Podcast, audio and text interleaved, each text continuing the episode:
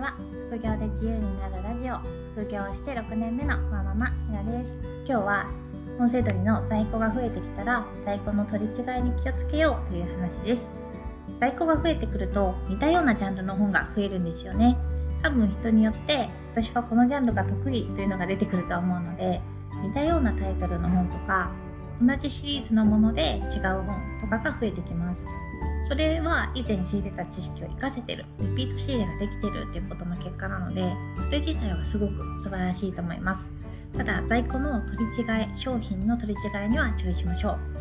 今回は商品を取り違えないために気をつけることともし間違えて送っちゃったらどう対応するのかっていうのを紹介します。商品の取り違いを防ぐために私が気をつけているのは注文が入った時に商品画像とジャンコードを実物の商品と照合して確認することです。商品のタイトルだけで選ぶと似たようなタイトルの本が多いので結構間違えちゃいます。注文管理に商品画像が出るので商品画像とさらにジャンコード13桁の9784で始まるバーコードの下に書いてあるコードが合っているかっていうのを確認します。あとは前提として在庫をちゃんと整理しておくことですね。在庫を取ろうと思った時に似たような本が固まって並んでたらあ気をつけないとなって自分で思うことができます。注文が入った時に納品書を印刷して商品と同封するので納品書に書いてあるタイトルと本のタイトルが合ってるかというのも最終確認します。その時には納品書に購入者の住所氏名もあるので納品書の購入者の住所氏名と私はクリックポストを使っているのでクリックポストのラベルの住所氏名が合っているかっていうのも一緒にチェックします。商品を間違えたり送り先を間違えたりすると後の対応がすごく面倒くさかったり時間を取られたりするので商品を在庫から取り出す時と最終的にその封筒に梱包する時はその2回チェックをしています。次にもし実際に商品を間違えて送ってしまった場合どうなるのかやらないに越したことはないんですけどもし間違えてしまった時にどう対応するのかというのを、まあ、先に知っといた方が安心ですよね。私は過去に一度だけやってしまったことがあるのでその時の実体験を踏まえて対処法を紹介します私が間違えちゃった時は同じシリーズの本を何冊か仕入れていてその同じシリーズの間違えた商品を送ってしまったんですよね。例えば A という商品と B という商品があって本当は A の商品を送らないといけないのに B を送ってしまいました。これは購入者からの連絡で気がついて焦りました。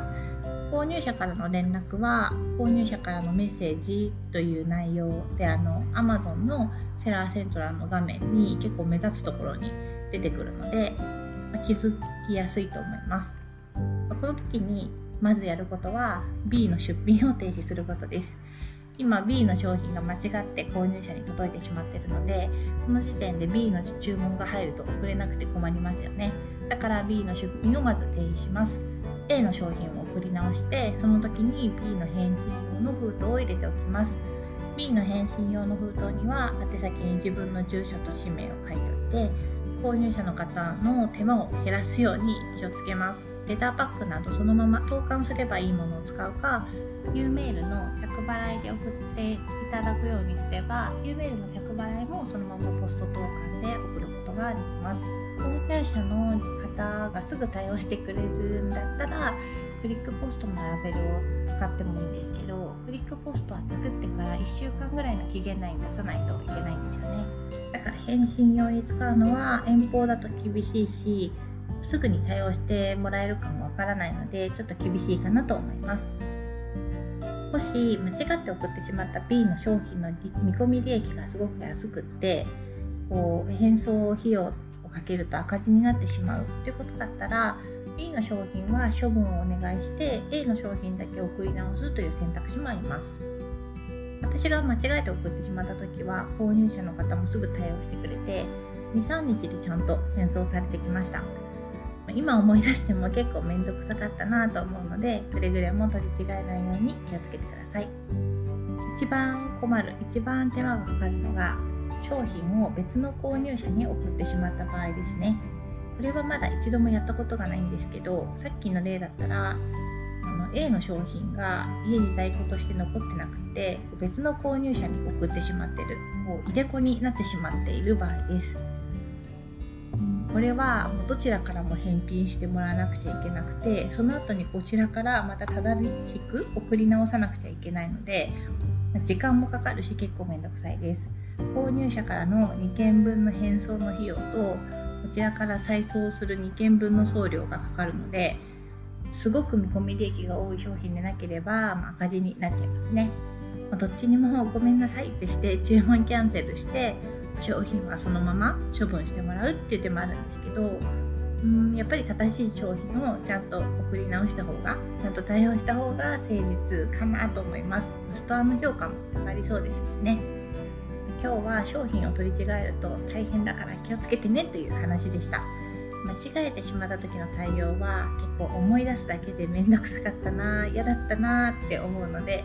だから注文を受けて商品を在庫保管の棚から取り出す時あと梱包する時っていうのはしっかり遂行しましょう。本セドリの具体的なやり方や販売例はブログでもたくさん紹介しているので興味がある方は是非ご覧ください。